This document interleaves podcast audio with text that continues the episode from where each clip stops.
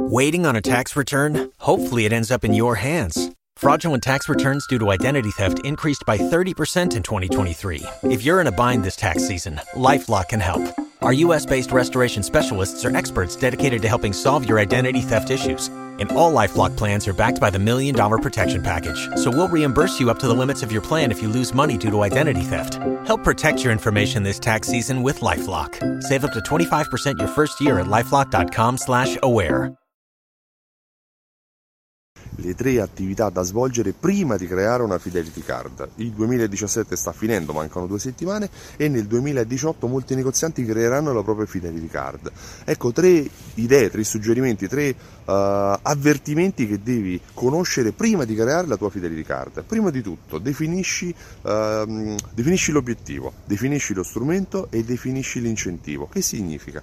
Per creare la tua Fidelity Card devi darti un obiettivo, cioè vuoi aumentare le vendite, vuoi diminuire la distanza tra un acquisto e l'altro, vuoi conoscere i tuoi clienti, sono tutti obiettivi raggiungibili, ma devi conoscerli prima, devi sapere qual è il tuo punto di partenza per poter poi misurare quelli che sono stati i successi o gli insuccessi che avrai raggiunto con la tua Fidelity Card. Considera almeno un periodo di 12 mesi, ma già dopo 3-4 mesi potresti iniziare a vedere se l'andamento è positivo o meno.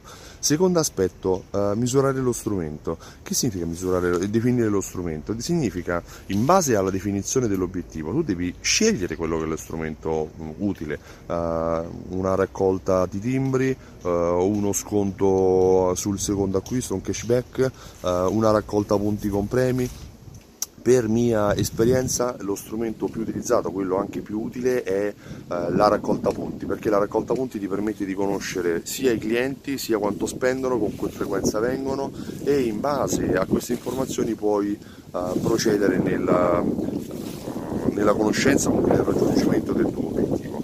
Terzo, terzo compito è quello di definire l'incentivo, cioè definire l'incentivo significa quanta parte del tuo margine di vendita tu dedicherai al cliente, dedicherai alla fidelity card. Se prima di definire il monte premi, prima di definire quelli che saranno eh, il valore dei punti e tutto il resto, devi definire quanta parte del tuo guadagno tu vuoi dedicare a questa, a questa campagna, a questa strategia di fidelity card, perché se non lo sai tu, se non lo definisci prima, non potrai uh, mai definire il limite uh, che non deve essere superato. Di conseguenza, definisci l'obiettivo per capire dove sei e dove vuoi arrivare, definisci lo strumento per capire uh, quale software, quale strumento è migliore per le tue esigenze e definisci l'incentivo per comprendere uh, qual è il limite massimo che non dovrai mai superare. Io sono Stefano Benvenuti di Simsol.it, Simsol.it è un programma di fidelizzazione e automazione marketing insieme. Se ti è piaciuto questo video clicca mi piace, condividilo con i tuoi contatti, con i tuoi amici e ricordati che oltre che vedere il video qui all'interno della pagina Facebook puoi anche ehm, puoi anche andare a guardare sul canale YouTube simsol.it o ascoltare la mia voce sul podcast Consigli sulla fidelizzazione di Stefano Benvenuti. Ti dico, ti consiglio anche di eh, segnarti in agenda la data del 14 marzo, perché il, il 14 marzo 2018 ci sarà il primo evento di loyalty in Italia dedicato ai negozianti. Il primo evento che ti aiuterà e ti spiegherà come raddoppiare le tue vendite utilizzando le Fidelity Card. Io sono Stefano Benvenuti e ti ringrazio dell'attenzione. Ciao, a presto!